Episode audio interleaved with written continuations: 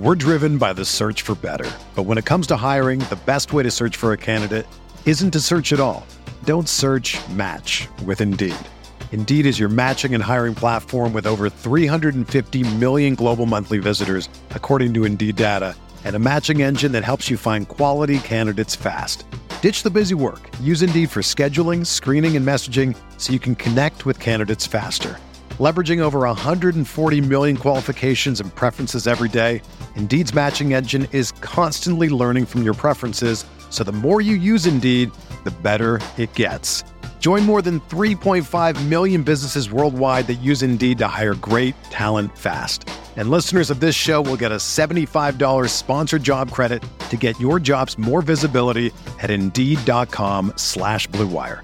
Just go to Indeed.com slash BlueWire right now and support our show by saying that you heard about Indeed on this podcast. That's Indeed.com slash BlueWire. Terms and conditions apply. Need to hire? You need Indeed. It's the True Faith Newcastle United podcast. Brighton 3, Newcastle United 1. What a disaster it was as a fixture. You've got me, Alex, Adam Widdrington, and Simon Campbell and Marc Cowley to talk to you about what happened and why. What it means. Are Newcastle terrible? Are we bad now? Have we gone back to the way it was? We're going to talk about that and much more. We're on Patreon. Loads to discuss this international break. We've got some guests on as well to bring you Newcastle United podcasts as we build up to now a massive must-win game at Brentford at home against Brentford at home a couple of weeks on Saturday at 5.30.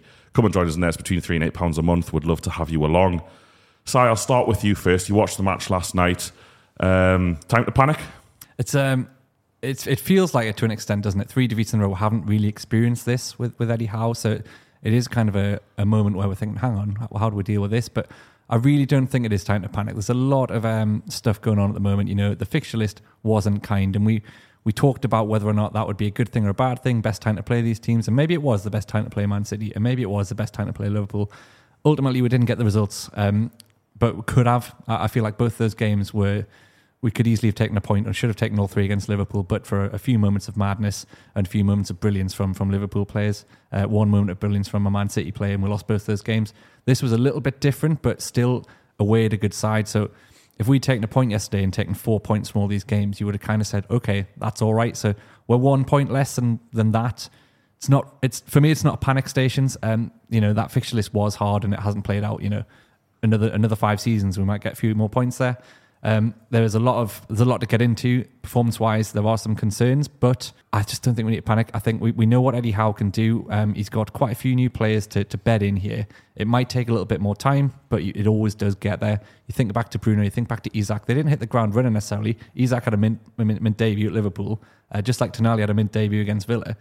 Um, and then it took them a bit of time to understand the, the, what we're trying to do, and it's the same across all of those new players. Um, you know, we, we, hopefully we'll see more from Barnes, from Tino, Livramento, uh, and ultimately Lewis Hall, uh, which I'm sure we'll talk about whether or not how soon he should be making the team. But yeah, um, I'm not panicked yet. I think we needed this international break. I think we need a couple of weeks to reset for Eddie Howe to work with the lads on what we're trying to do because I think there's a little bit of a little bit of some problem solving to to be done. That's all.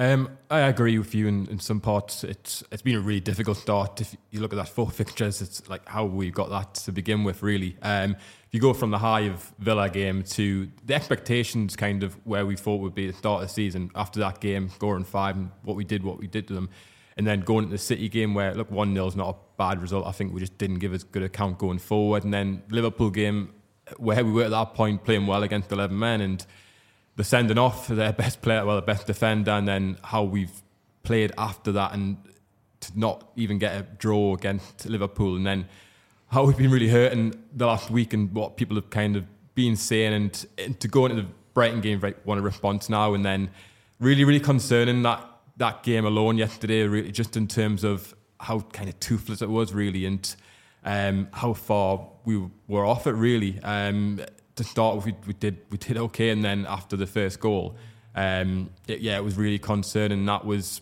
the case of say from from midfield to defence. It's all over the park. We were second best yesterday, so it was just yeah that that performance alone is a little bit worrying. It's just it doesn't feel like that kind of Eddie Howe performance. I know we'll drill into a lot in this podcast, but in terms of intensity wise, and that's kind of what we built upon like the last season or so in terms of how well we've been defensively, not given like teams even a shot at goal sometimes. But just some of the mistakes, the errors in that game yesterday, but just we were so far off. That's what a little bit concerning. But like you say, it's not panic station because people are bedding in in terms of the players coming into that side. Um, but yeah, and if you look at the fixture list going forward, um, it's it's a nice fixture list up until kind of November. So five or six games in that Premier League. Obviously, we've got to deal with like League Cup and Champions League and fair as well. But it is a nice fixture list coming up. And yeah, we only one point off kind of where we were at this point. But I guess if you look on the other hand, we were we took until March to get like three defeats, and then four games in, it's three defeats. But if you look on in the whole, it's it's been a, a tough start, and the fixtures were played.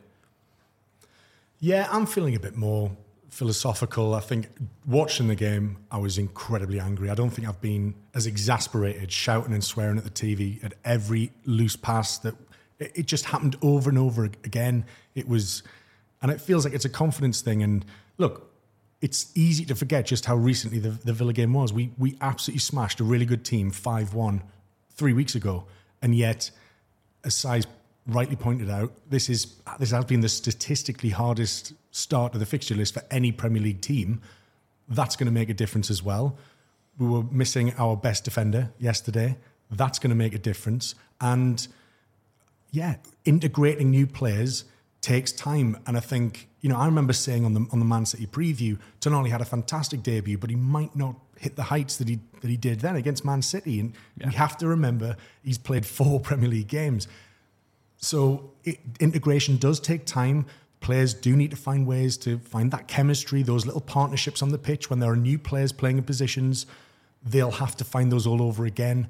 Um, but I'm not panicked. I, I, got really, really angry, and as soon as I turned, turned the TV off, I, I, just sort of felt a bit of a weight. I, I, stepped away from it. I stopped talking about football. I went and had to think about something else instead. Listen to some music, whatever. I distracted myself, and it helped. And we have played some incredibly tough teams at the start of this season. It doesn't mean we're a bad team. I think we're just lacking confidence. If there's one set of players and a, and a coaching team that I can rely on wanting to find out a resolution to problems, we've had plenty of managers in the past who wouldn't who, wouldn't actually find want to find these problems and solve them. Eddie will not sleep trying to work out what it is that's happened to this team, why the cohesion isn't there, why it's not clicking they're going to work hard, and that's enough for me. I believe in Eddie and I believe in the players. They're not suddenly terrible. We just need to find some, we need to make some tweaks to the balance and get a better. Um, we need to work as a unit, and we weren't doing that yesterday. It was listless, as as Marc's rightly said, but we will get better. The break will help immensely. Interesting stuff, lads. There's there's a couple of ways to approach this, and I think the first thing I want to do is look forward. Newcastle have put themselves in the situation where they, they now have a, a massive week when we get back. Brentford, AC Milan away, Sheffield United away is a big week. I don't think they can afford to have a bad week there. Now, these kind of massive weeks happen to most teams that play in the Champions League, happen when you're competing for things at the right end of the league, but it also just reminds me a little bit of being a bit shit when you'd have three games in a week. You'd, you'd almost think if this week goes badly, where do we go from here? And it's not quite at that level yet for Newcastle because there is still so much football to be played. I think currently we only picked up one point more last season from these equivalent fixtures, which is not that important, but it's a little bit of context. I think we had one point more this season, one or two points more at this stage of the season after four games last last year. We we we won one, lost one, and drawn the rest. Now we've kind of replaced one draw with a defeat. So again, all, all is certainly not lost, but that Brentford game is huge. I expect Newcastle to win the game. I expect them to come out hurting and do all the things we expect them to do very well. Then you go into Milan, which is, you know, who who the fuck knows, to be honest with you. who the fuck knows what will happen in that game in Newcastle's Champions League games. And then you go to an eminently winnable game at Sheffield United, and all of a sudden, we're podcasting after that week, probably, I predict, probably looking ahead with a great deal of optimism, like you said, and like you said, Cowley, with the fixtures to come, Newcastle have been burdened by a fixture list, which is not their fault, that they haven't re- reacted particularly well to. Um, but it's okay. You know what? It's okay. The three points from those four games isn't good. It's not. It's not a disaster. It's not terrible. It's okay. It's not. As, it's not as many as would like, but three points, five goals scored, six goals scored overall from the, the four fixtures. It's okay. The problem Newcastle have got is that last year everything was better than okay. And last year, everything that we did in, in, from a collective position, but also an individual level, was brilliant. Right now, we've got individuals making errors that make it very, very hard to come back with. And I also feel like as a fan base, we probably haven't given Brighton the respect they deserve there yesterday. And you could argue with the performance as well. But I'll put it I'll put it this way: Brighton finished in the top six last season, so it's a top six game away from home. Newcastle don't win against top six teams away from home. Uh, In fact, you have a think, lads. I can't think about the last time they beat Spurs last season, but the Spurs finished eighth. When when have we gone and won at a top six team away from home? Now we've gone into Brighton yesterday, and it almost hasn't been treated as that, but it is. Is that Brighton three wins out of four now as well? Am I correct in thinking that's a fantastic start to the season? Um, you we don't win at top six away games generally. You definitely don't win when your goalkeeper does what he does there. And it's almost like the game itself is okay before. In fact, the first half is okay. Newcastle probably have the better of the goal scoring opportunities created through their own um, creativity. The gift Brighton a goal. There's a lot of social media stuff because Brighton play through you so often and Brighton get to the edge of your box so easily. Like every team that plays them, every fan base, particularly good teams, just loses their heads. This isn't good enough. This is a disgrace. This is poor. That's just what Brighton do. They do it to better teams than Newcastle regularly. Brighton aren't perfect. It's the reason they finished sixth, not first. What happens at half time is the biggest concern. There, there, there are underlying issues here with Newcastle United. And for all the kind of me saying the future looks bright, the problem Newcastle have are, are three things, in my opinion. Number one, everyone's got last season in their memory. We're not, we're not unique anymore. Teams respect us more. And I'm not sure we have solutions to the solutions that teams have, have counted for us. Uh, when Newcastle have to break a team down, when we've talked about this on at length last season over the summer, when Newcastle are behind the game and have to work their way back into it, they, they don't have any solutions to me. I didn't see a single solution. I didn't uh, after half time when the subs came on. I didn't see any uh, change in stylistic play. I didn't think, okay, they're trying something different here. It's like for like here. Yes, there was a change in formation slightly. Newcastle are a team that other teams want to give the ball to, and that's a problem. Teams don't want to give the ball to Liverpool. They don't want to give the ball to Arsenal. They don't want to give the ball to Man City, possibly even Manchester United. I feel like at the minute, teams are quite happy for Newcastle to have possession of the ball. Adam, your point about Botman is a good one because he, like without him in the team, our ability in possession back to front just collapsed.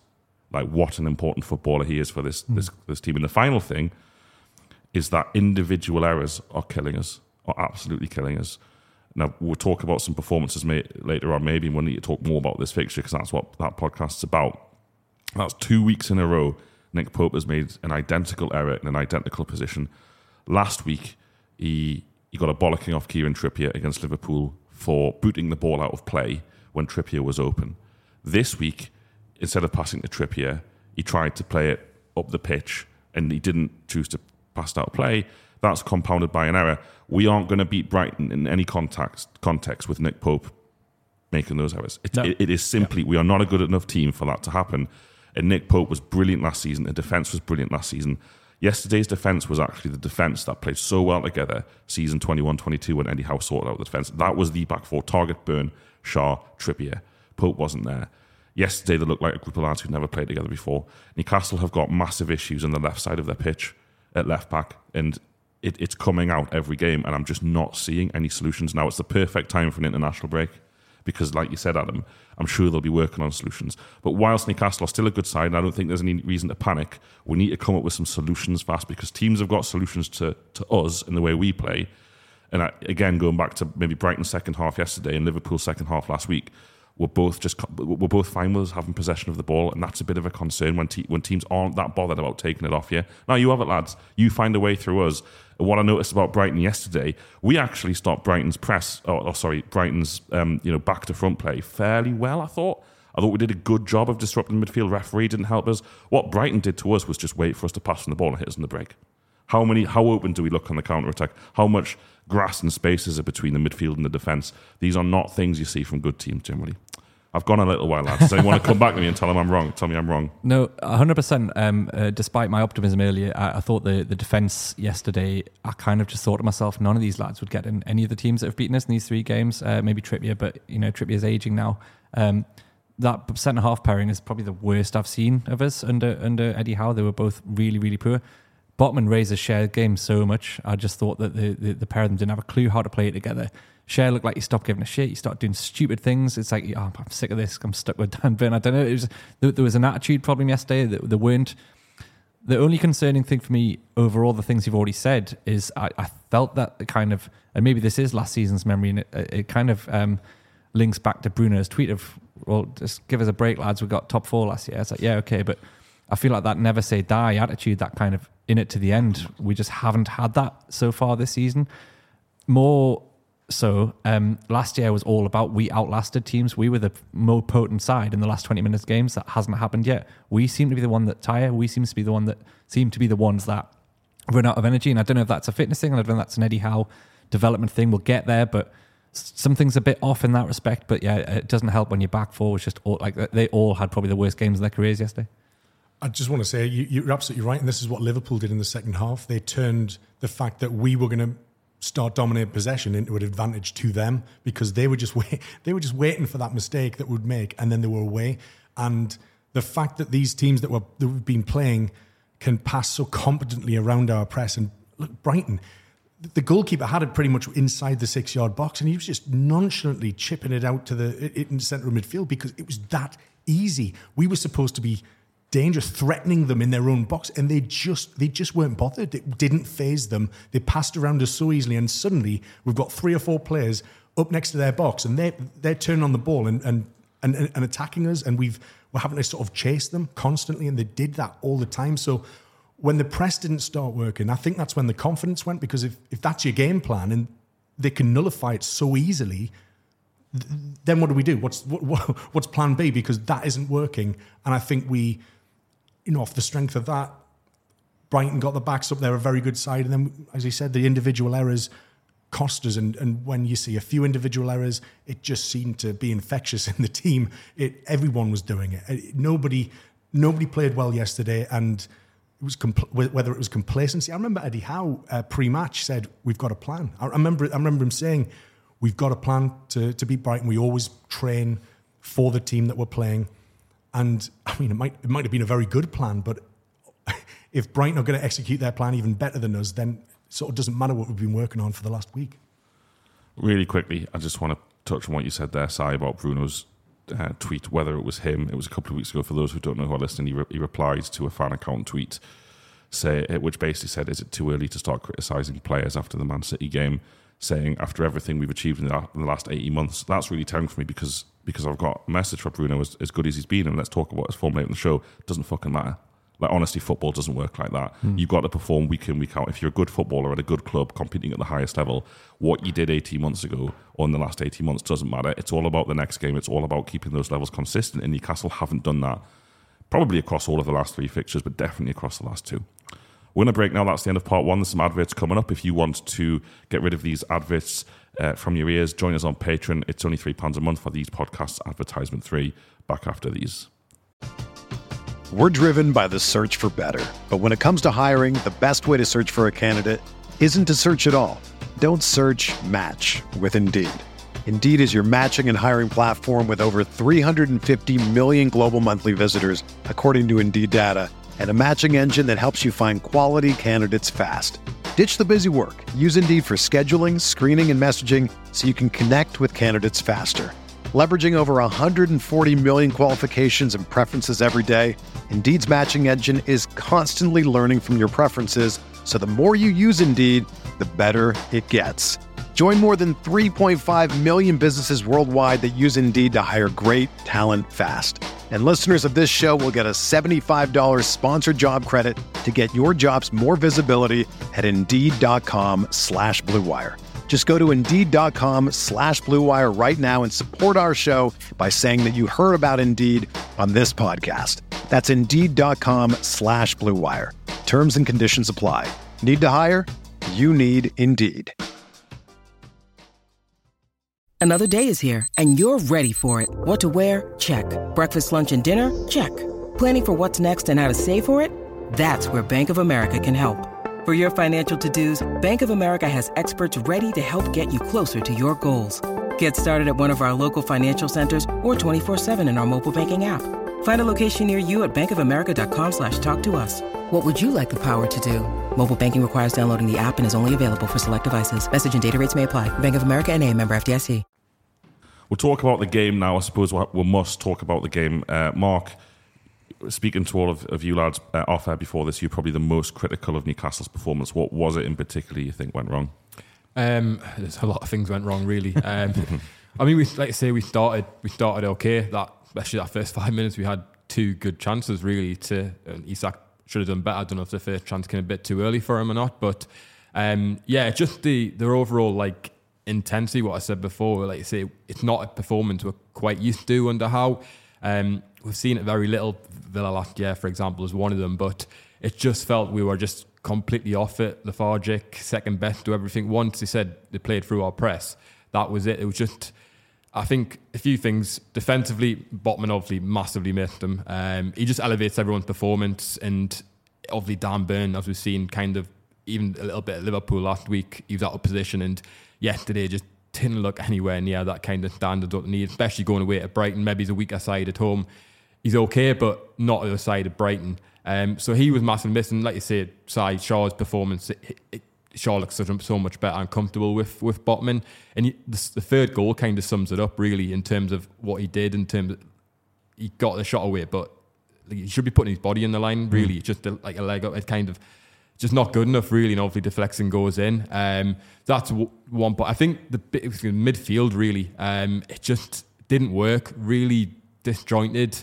Um, I know we're going to talk about in terms of maybe what we needed, but that midfield did. I mean, the first game it, it worked, you know what I mean. Um, but we didn't have someone really that kind of defensive minded. And if you look at individual performance, Joelinton, has he trained all week? Should he started? Hindsight, no, because he probably knows that now. We bring him off after what was it, fifty odd minutes. Um, he was just, really poor as yeah, well. He just, was really bad. Yeah, he was really. Let, us really let, us talk because I think I think you could go through all the midfielders and I'll yeah. give you the chance to. let's talk. I'm pleased you, you brought us on to Joelinton. If there's if there's one position in the team of the first eleven that I'm worried about, it's Joelinton, and that brings us on to transfer window stuff, which we'll talk about later. But Joelinton played second half last season as a left attacking forward, was unbelievable, scored goals, created chances, did things. We then brought in a player in that position, and Joelinton has the last three fixtures gone off about the same time each week. Like you don't associate Joelinton going off on 60, 65 minutes against anyone in any position he's also, if, if we look at the last two away games in particular, when, like you say, Cowley, we've really struggled to protect the defence and there's been space in front of the defence cons- consistently, the one player you'd expect to have the, the engine and the ability to get back in is Joelinton, and he's just he's just been absent. I don't know what's going on. And like I think you just said there, Sire Cowley, if he's not fit, why is he playing? You got Elliot Anderson, who was the star of pre-season. It just seems so backwards to think, well, like Anderson's proved his place he's the lad in form, but we're just going to pick a half fit Joelinton. What do you? I'll open it to the floor. What do you think about Joelinton? What's what's going on? No, I agree. I agree. I thought um, of all the you, you literally need him in games like that. If you're away at a good side, you need Joelinton at his absolute best doing what he does. But if he wasn't ready, or he, you know, he's not in form. Clearly, he's had a, he's had a rough couple of games and, and took a big knock. But I totally agree. If he wasn't right, you've got Anderson or you've got Longstaff. You know, both players who are, have, proven and have, you know off fit for purpose for that game. I would say Longstaff, obviously, because I love him. Um, he also got the assist, by the way. You know, great, great ball. Um, but yeah, that midfield, you're absolutely right, Cowley. It didn't work, and Joelinton is the one out of all of them. You know, you can forgive uh, Bruno and Tonali who try to do clever things. They try to find clever little passes.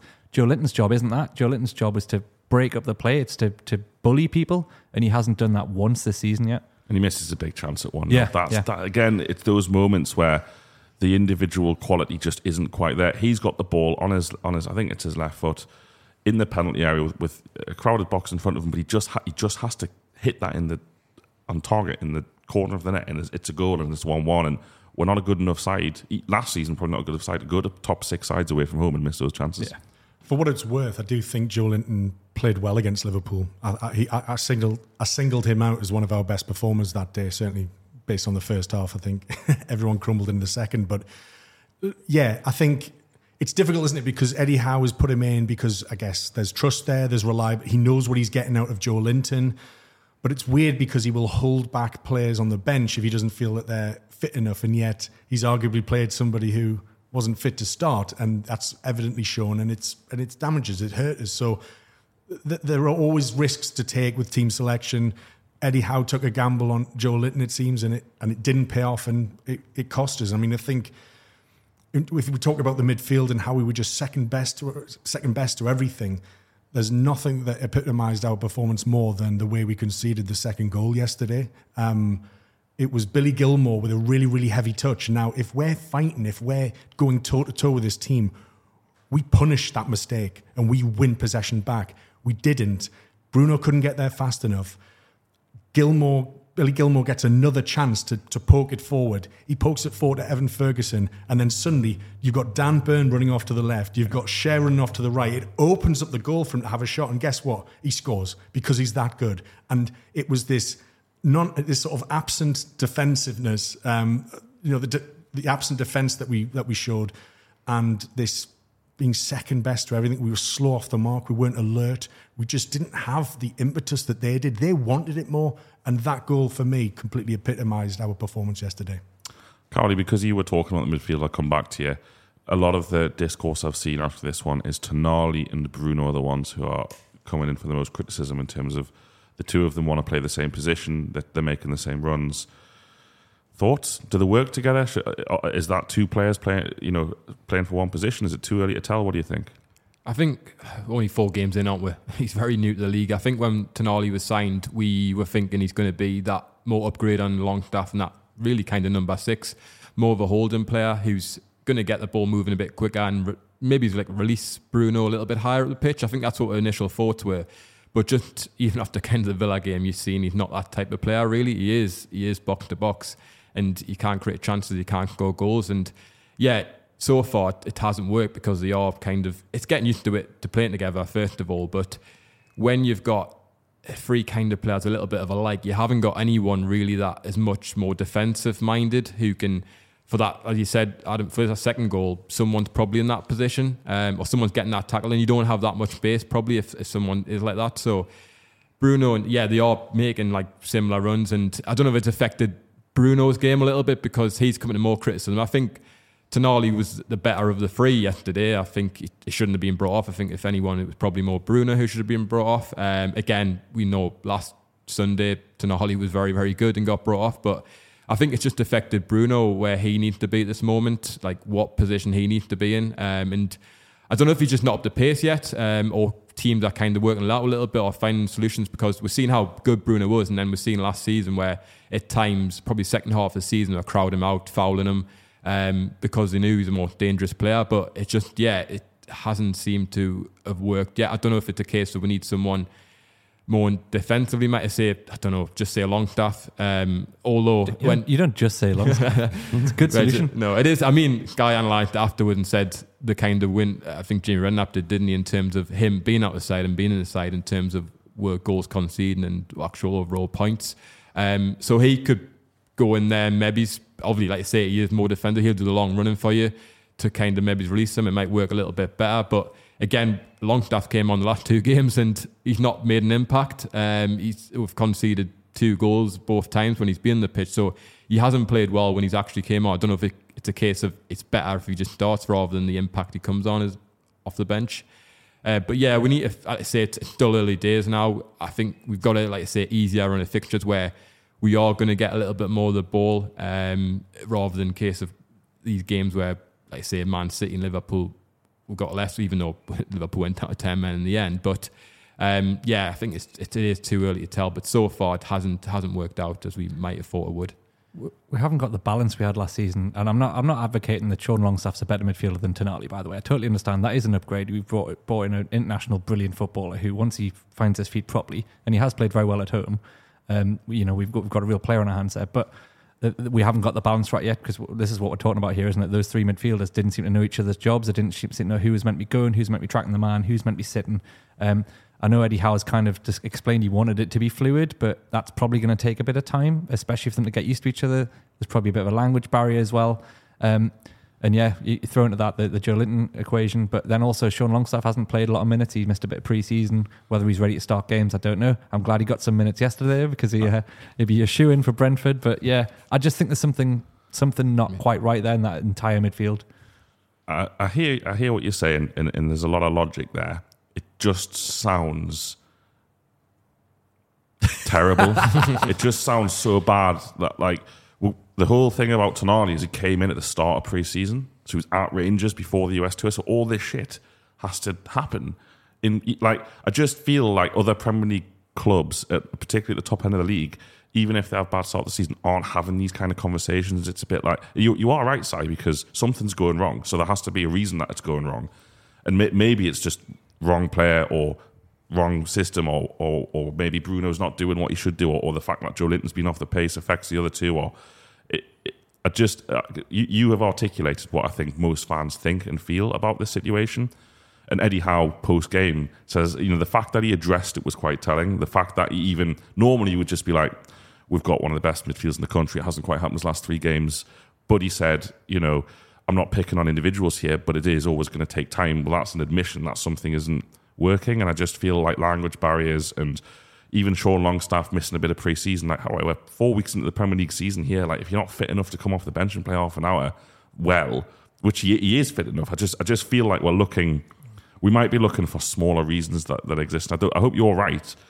But everyone thought Newcastle were going to, everyone, lots of people thought Newcastle United would go out and buy number six in the summer, who allow Bruno Guimaraes to go back and play further up the pitch where he does the most damage to opposition and will shield the defence better than we did last season. We didn't do it. And instead, we've got Tonali, who looks a million dollars when he's on the ball, few question marks when he's not on the ball. His role in that cataclysmic first goal yesterday was a was a joke. Yeah. Um, the, the, terrible clearance can happen, but then the lack of ability to, or not ability, the lack of desire to really yeah. get in front of that shot. I mean, the shot. this is the thing. You can you can you look at all these individual parts of that goal and they're all terrible. But it's like you should you should block the shot. Well, the shot was shit. Like yeah, it was a hard shot straight at the goalkeeper who should have caught it or palmed it away. Not so. It's like I don't want to be too hard on Tonali and say it's his fault that that happened because he'll be thinking, "Fucking hell, can the keeper just either kick the ball to one of our players yeah. or catch the ball?" And we're not we're not having this conversation here, and he's not implicated in it. But it just does seem like the most important part of our team last year in terms of success. And it's only three weeks, like you said, Adam, since fan accounts of fans and Sky Sports were asking, "Is this the best midfield in the Premier League?" And fuck me, look at us now.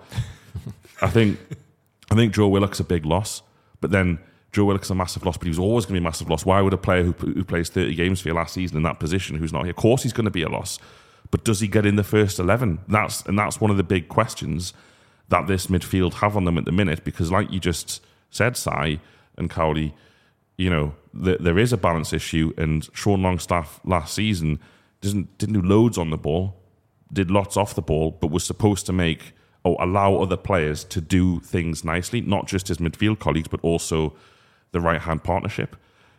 Tonali's supposed to enhance that right hand partnership, and he's a bit unlucky not to get a, a goal yesterday through a big deflection. Keeper does well, but it's just you know we don't have much down the left and down the right. Everyone just seems to have worked us out, and then okay, well, what about the middle? Well, there's nothing coming through the middle as well. So midfield wise, a lot of those things you just said there, I could be true. I hope they aren't because if if, if that if if if as a as a football club playing at the Champions League, if we are kind of at the whim of um, language barriers and people not knowing each other properly, whilst partnerships do take time to develop at this level, we're in for a long season. I think it'll click. Look, these are really talented midfielders. They're talented footballers. And Eddie Howe, you just know that when he's giving players individual instructions, team instructions. He's got clarity of communication. He can communicate exactly what he wants players to do. That, that's that's something that we know about Eddie Howe, and we can presume that if he has an idea in his head to fix this, he will be able to to train and drill and say communicate those those ideas to his players. It's far too early to be writing off um, can Bruno and Tonali play it together? It's, it's it's just far too early. Who who who even knows? But Eddie doesn't even know. Nobody knows yet. It's far too early. Yes, there's. I think they're playing different positions. I think obviously Tonali's someone who seems to sort of venture forward and maybe sometimes holds the ball up. I saw him trying to hold the ball up um, in a sort of deeper position against uh, Man City, I believe, and and it, and it, I think it's just trying to work out those trying. You know, all it takes is a loose pass or some two people not on the same page that can suddenly these things can get completely amplified. We will drill down, we will work out a combination that works, but they're the attributes that they bring to that midfield should be should be good enough. That should be good enough for a Premier League midfield. And I think in the in the first half against Liverpool, we won that midfield battle, but we absolutely didn't in the second. It can be done. Aston Villa, I remember Bruno going on the half turn and leaving Douglas Luiz like 10 yards behind him because he was just superb. We can't forget that these players have played well that just simply weeks ago, they don't just suddenly lose it. Yes, there is a problem, but we can't write them off yet, and it's far too early to be doing so, in my opinion. The issue, uh, and you're right, but the issue, what, what I'd say there is Bruno Guimaraes leaves Luiz on the half turn when Newcastle are comfortably ahead in the game with the home crowd on his back. And I suppose the question's being asked of this midfield right now, or can you do it when the game is against you? Can you do it when teams have a solution to what you want to do as plan A, or teams are 1 0 up and you're chasing the game? And that's the concern is that uh, against Man City, and even at 1 1 against Liverpool, there was there's just, and, and, nearly all of yesterday, particularly at nil 1 onwards, they, they, they don't seem to have any answers. But, but maybe again, it like looking at individuals, and they are very good individuals, which is why we look at them and they've set themselves a higher standard. Maybe it's an overall team dynamic rather than an individual player dynamic. I was just going to say, when a player is trying to integrate in a new midfield, you kind of rely on the players that are already there, Joelinton and Bruno, to be the ones who are reliable. They're playing on form. They know what they're doing to sort of guide and steer the new guy. Now it seems that Bruno's form has kind of lost him the last couple of games. He's not able to do that. He's losing confidence, and Tonali's sort of outshining him a bit, even if he isn't playing the best. He's, he's you feel like he's getting there. He's he's he's trying to make things happen, and it's sort of a role reversal. Bruno doesn't like that, and I think he's feeling that pressure a bit. But when he, when you're trying to integrate a new player, you just need your existing players to be there on form, on song, steering them and guiding them into into the role that they they've been brought in to do, and it's it's more difficult when those players are off form and making such awful individual errors. We'll leave it there for, for part two of the show. Uh, we're going to move on to part three and talk about the transfer market a little bit more about where Newcastle United go from here. Uh, back after these. Without the ones like you who work tirelessly to keep things running, everything would suddenly stop. Hospitals, factories, schools, and power plants, they all depend on you. No matter the weather, emergency, or time of day, you're the ones who get it done. At Grainger, we're here for you with professional grade industrial supplies. Count on real time product availability and fast delivery. Call click grainger.com or just stop by. Grainger for the ones who get it done. Part three of the show, we're going to talk about the future, what this all means for Newcastle United, and also I put a tweet out yesterday, Adam. It was tongue in cheek, but you know, people, social media does not uh, does not appreciate the nuance sometimes, or maybe I'm just a dickhead, one of the two. and I said that this game defensively, and particularly Dan Burn running away from Evan Ferguson as Evan Ferguson runs towards him and the goal to score the second, um, was proof that spending nearly 100 million pounds on players not good enough currently to get in the first 11 rather than a world class centre back and a world class number 6 was proof that the transfer window or the strategy uh, was incorrect. Now I don't actually believe that it was just a joke, but that is a lot of Newcastle fans are quite rightly in my opinion saying it's a weird old transfer window. Now strength and depth is essential across the season in the Champions League, but Liverpool has not had a kick Hardy since he signs. Hall has made the bench, doesn't get on when he Newcastle having a disaster class at left back yesterday, although it's very early and he's very young. And then Barnes, I don't think Harvey Barnes would have thought four games his Newcastle career, wouldn't have started a game. Uh, do you think that this defeat in particular and the, and what's come before it has is starting to show cracks in the transfer window we've just had? I don't believe so, but I understand why people are reacting the way they are off the back of three defeats. It's it's just human. Everyone's lashing out. They want to, they want something to blame. They want somebody to blame. There needs to be a reason why we didn't do things differently. For me, the transfer window, we didn't we didn't fuck it up. Okay, that's what's what I believe. This recruitment team. This recruitment team focus on the right characters, the right players, the right fit.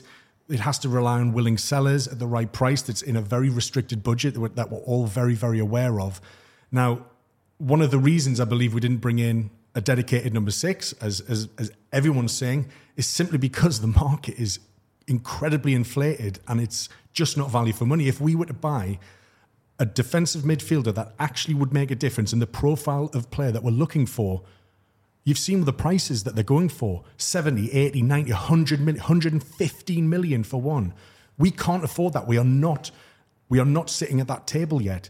So they it was all about who's available and what who who wants to come to us as well. Not, you know, that's another thing to consider. We ended up going for a hybrid option in Tonali because there was a little bit of six in there, but there's also an eight. There's a versatility in there which appeals to Eddie Howe, and he became available. A very good player became available. So it, it, it, I feel like it's easy to say Tonali was the wrong person. We should we should have got a dedicated number six. Nobody was saying that after Aston Villa game, were they? So it, it, it is it feels reactionary to me. And again, on the point of the the centre back, why didn't we buy a centre back when we're I, I get it. I, I agree. We I we absolutely need a centre back. We need a more mobile, athletic, younger centre back to, to bring in, in, in in the case of Botman getting injured as he is now. But the fact that we didn't tells me that the opportunity wasn't there, the right player wasn't there, and I think one of the only profile centre backs that I saw, you know, move over summer that Newcastle were more seriously linked with was Disasi, who went to Chelsea, and we're not going to we're not going to in, in a head to head with Chelsea, we're not going to beat Chelsea. They're going to throw money at a player, and he's going to go there. None of the others, Todibo, Edmund Taps, none of those moved, which tells me that the deal wasn't there to be done. The right player, the deal wasn't there to be done. I like our transfer approach. I'd rather buy players that have been scouted, that are on a list, that have been considered over a, a long period of time. That there's a plan, there's a there's a sort of um, that there, there's a pathway into the first team for younger players. We've bought very good, competent Premier League players that fit our system, and we shouldn't dismiss that. It's not our. We can't control a lot of the market. That's down to other clubs, other players, agents. There's so many moving parts that we can't. We can only react to what we to what to offers and opportunities that come before us. Livramento was more opportunistic, but it's the kind of player that they obviously have wanted for a long time, and it so just to come back to you sure. then, though, like, and again, I'm not saying I necessarily disagree with you, but did Newcastle United need surgery on their first team instead of buying players for the bench or the future? So a lot of people are saying, you know, we, a lot of people pointed to the amount of players that were on the bench yesterday. So Harvey Barnes, I believe, will be a first team player, but it's just four games into his Newcastle career. I think Lewis Hall will usurp Matt Targett by the end of the season. Also, a lot of people are saying, "Well, we didn't buy a left back when we needed a left back." We did. We did buy a left back. He should usurp Dan Burn as well, by the way, when he moves back left back. Yeah, absolutely. Um, but but he's as you said, he's young. He's just come into the club, and he needs to get up to speed with the intensity. I think, as I said, Harvey Barnes will start uh, uh sooner rather Ahead than later. Of who? Ahead of who? I believe I believe Gordon goes across right wing, and I think Harvey Barnes starts on the left, and I think Isak through the middle. I think that's what he wants to do. Tonali's a starter, and I just don't. I think we've bought players that we that made sense for us. Rather, I'd rather us not just throw money at any alternatives just because our top targets weren't available. I don't want to bring in Lenglet for the sake of it, Eric Dier on loan for the sake of it. I, I, don't want those players unless we absolutely, really, really want them and we think that can make a difference f- for the long term. It's not just about short term fixes. We have to look short term and long term. Yes, there has to be that balance in the transfer recruitment. And I still think we've bought more first team players than people think. It's just about getting them up to speed and integrating them in the first part of the season. There's three things. Three things. Three things I would like to say here. One, I, I sat in this room before the before we kicked the ball this season and said, if Sven Botman gets injured, that's a big concern. That will massively affect our season. Now, if we're lucky, he misses one game and he's back by Brentford. But when he's not available, the, qual- the, the quality of the defence that finished the last two games is nowhere near top six. Nowhere near. And Matt Targett, sorry, mate, you, you were great the first half season, but he does not look like good enough to, to play for us anymore. Lewis Hall was starting games for Chelsea last season. He can't be far off. Get him in the team. Um, equally, Burn just just not not up to it at centre half. He's done a very good job at left back, but it was scary how poor we poorly we defended that second goal and the third. You know, uh, and the first was a shambles all all across the back five. Um, I do, however, understand what you're saying, Adam. And I think when we did analyse the transfer window before a ball was kicked, we were saying it is a massive improvement. And we, have yet to hit the phase in the season where we're going to be playing two games a week, including Champions League. So we will see the benefit of those of those squad players. No doubt, you know, that there'll be a lot more rotation in the weeks to come. You didn't expect them to change the team much in the first four games. We've played one game a week. I think we can't judge some of the squad players yet. I, I absolutely agree. And I, I think they're all going to improve things um, and will eventually – be fighting for that first team place in league fixtures every week. Um, I would also say that uh, the transfer window it, it's just it's just harder now. Uh, the, f- the first couple of transfer windows that the owners had and Eddie Howe had, piss easy. You're replacing like a, a, broken Federico Fernandez with Dan Burn. It looked brilliant at the time, and then and then once more with Botman. Um, you know, you're replacing Jonjo Shelvey with with Bruno. Like these are easy transfers to make. Even Chris Wood replaced nobody. we just bought a centre forward, and then we've replaced Wood with Isak. The, the first few transfers easy, like no brainers. You, you're replacing like a two out of ten with a ten out of ten player.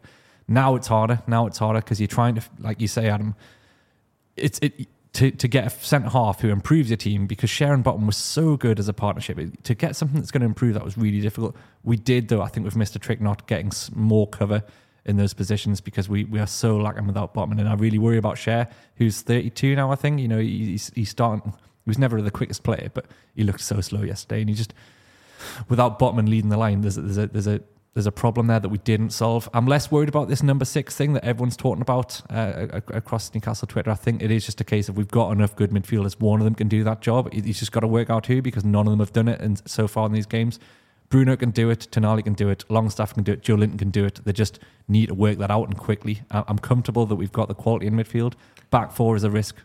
It was funny after we did the Tonali, um, like when he when he signed and was saying, right, who's next? I think we were always saying, oh, is it going to be a more attacking midfielder? Um, and like we were saying about Maddison, um, or the one I'm not going to pronounce his name, who Liverpool signed. Szoboszlai. Szoboszlai, that's the one. Um, like they, they were names were mentioned who could be the next signing. We weren't saying at that point, right, we need to another like a defensive midfielder. And I think you're right. It's just working out who is, going to be in that position, and someone can can do it essentially. But um, uh, going back to kind of defensively, obviously yesterday just highlighted how much bot like we missed Botman. Look, we were one of the best defensive records last season, and we haven't just got from a really bad defense. Obviously, Botman's a huge miss, and I think he played like pretty much most games last season, it just highlights had the drop off really from from Burn because we said Burn's better. It's meant to be more comfortable as centre back and left back, isn't it? And we felt well, we've got Burn, we've got Schär ourselves, don't know what's going to happen with him. And then Botman, is that going to be okay? And then we kind of said when Livramento signed, and you said Adam opportunity, like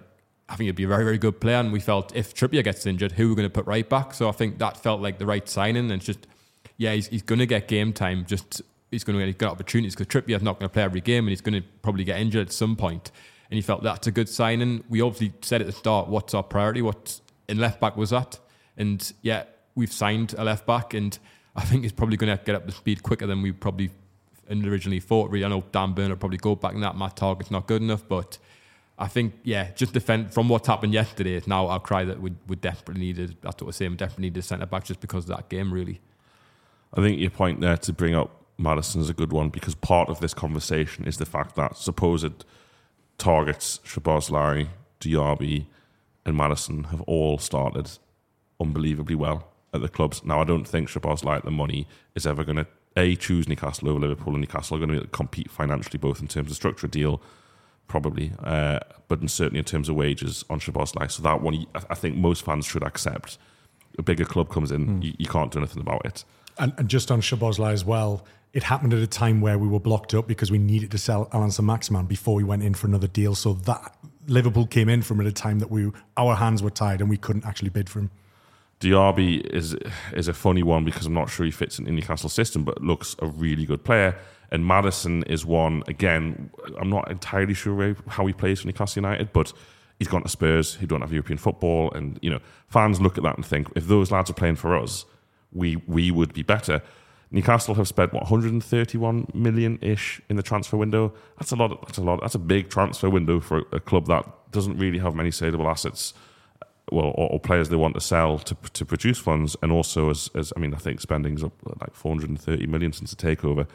So it's it's actually still a massive transfer window, and there's just like you say, calm, compassionate analysis and predictions for the future are easy to do now. And at full time yesterday, you're thinking, why am I watching Dan Burn run away from the football?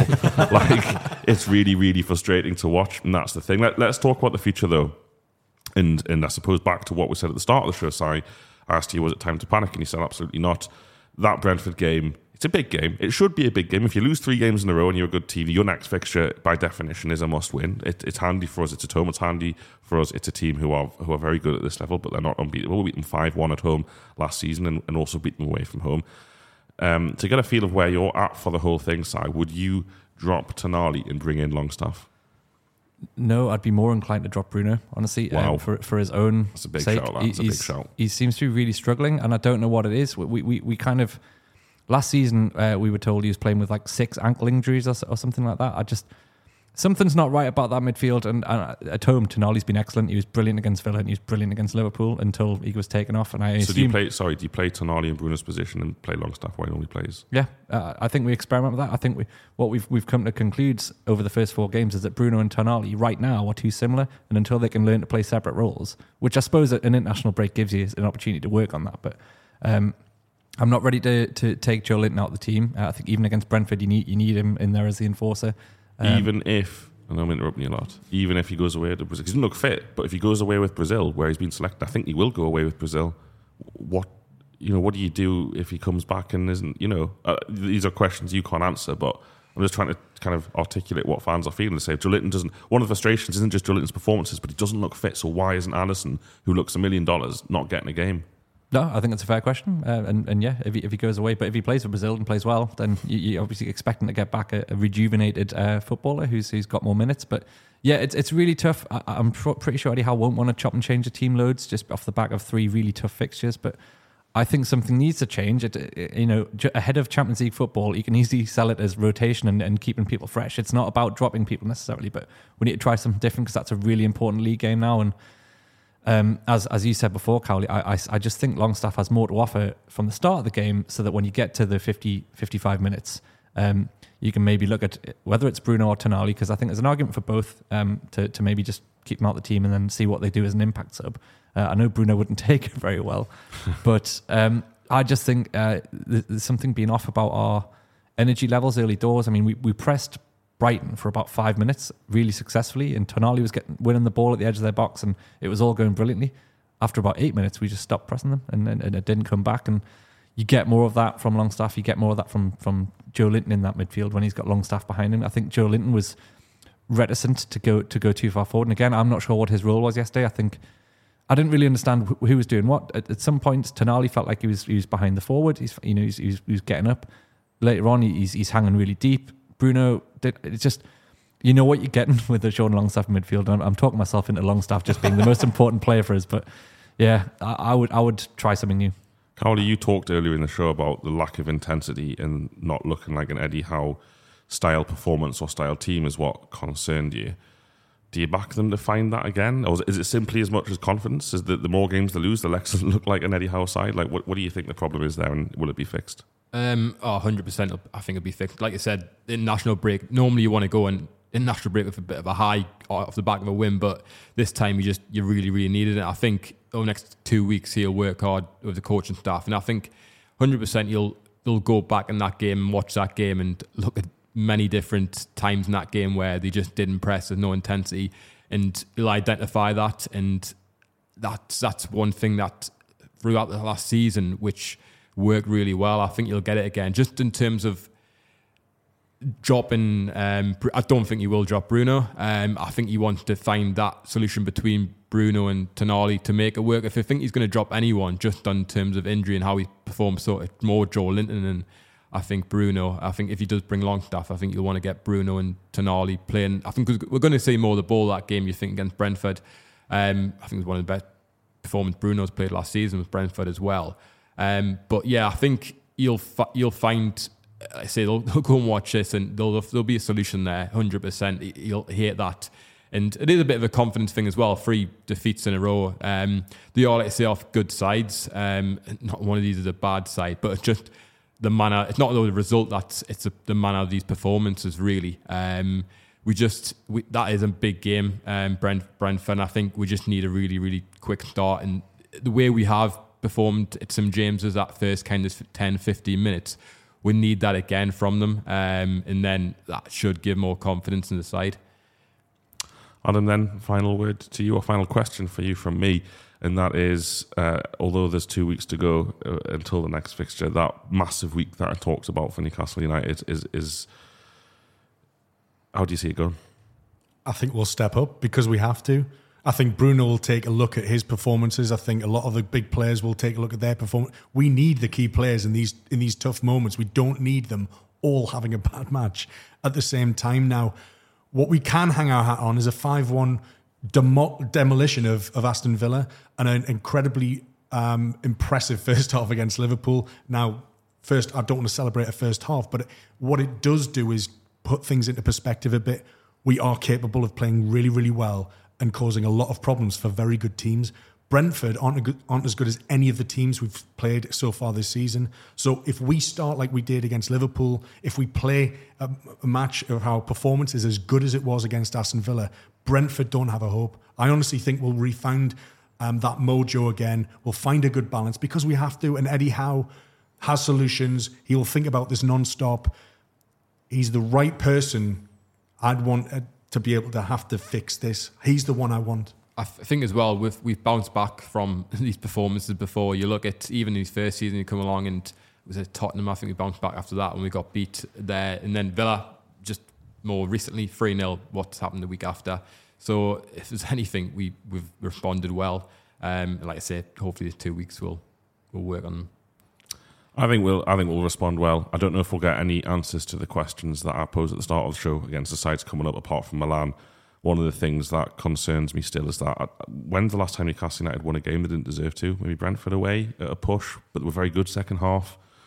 You know, I remember that Leeds win early in Howe's reign that didn't deserve to win that, and it's kind of always uh, rightly discussed as the crucial turning point in the club's fortunes. I just, I just feel, I feel like we'll batter Brentford and we'll batter Sheffield United because we're much, much better than both of those teams. And then maybe West Ham away will be a fixture to kind of look at the things that went wrong yesterday against Brighton and see if there's been any improvement. Certainly, like you said, Si, um, the this first six to eight minutes just caused Brighton so many problems, and then Brighton are allowed to play well, and Brighton are allowed to make us react to them. But the lack of leadership shown kind of on and off the pitch to think, right, even at 1 0, we, we've got to get in their faces here. And like that's the thing about Howe's sides, I suppose. The cup finals one, we talked about last week when you just expect them to, to, to take the handbrake off and go after teams. And if you get beat, it's okay. But yesterday was another one of those games, like, like against the second half against Liverpool, like Arsenal home last season a little bit, like the cup final, where they've just kind of beaten us. And I, I don't want to say we haven't turned up, but it just it's just not very Newcastle United thing now to let a team beat you without risking everything. And yesterday it didn't look like we risked much. To I, I keep thinking it's 3 0 in my head, but it was 3 1 thanks to Callum Wilson's goal. And Sean Longstaff. and Sean Longstaff's aerial lofted really past us, bounced heavily before the Wilson put it away very nicely. Okay, we'll leave it there for this week. Thanks very much for listening. Thanks for watching as well. Uh, we're on Patreon, got loads more to discuss as we build up to that Brentford game. Uh, what a week, uh, less than two weeks ago on the Saturday at five thirty because of the fixture change due to playing Milan in the Champions League on Tuesday. Uh, come and join us on three to eight pounds a month. Thanks to you guys for excellent contributions as always. Speak to you next time. Bye bye.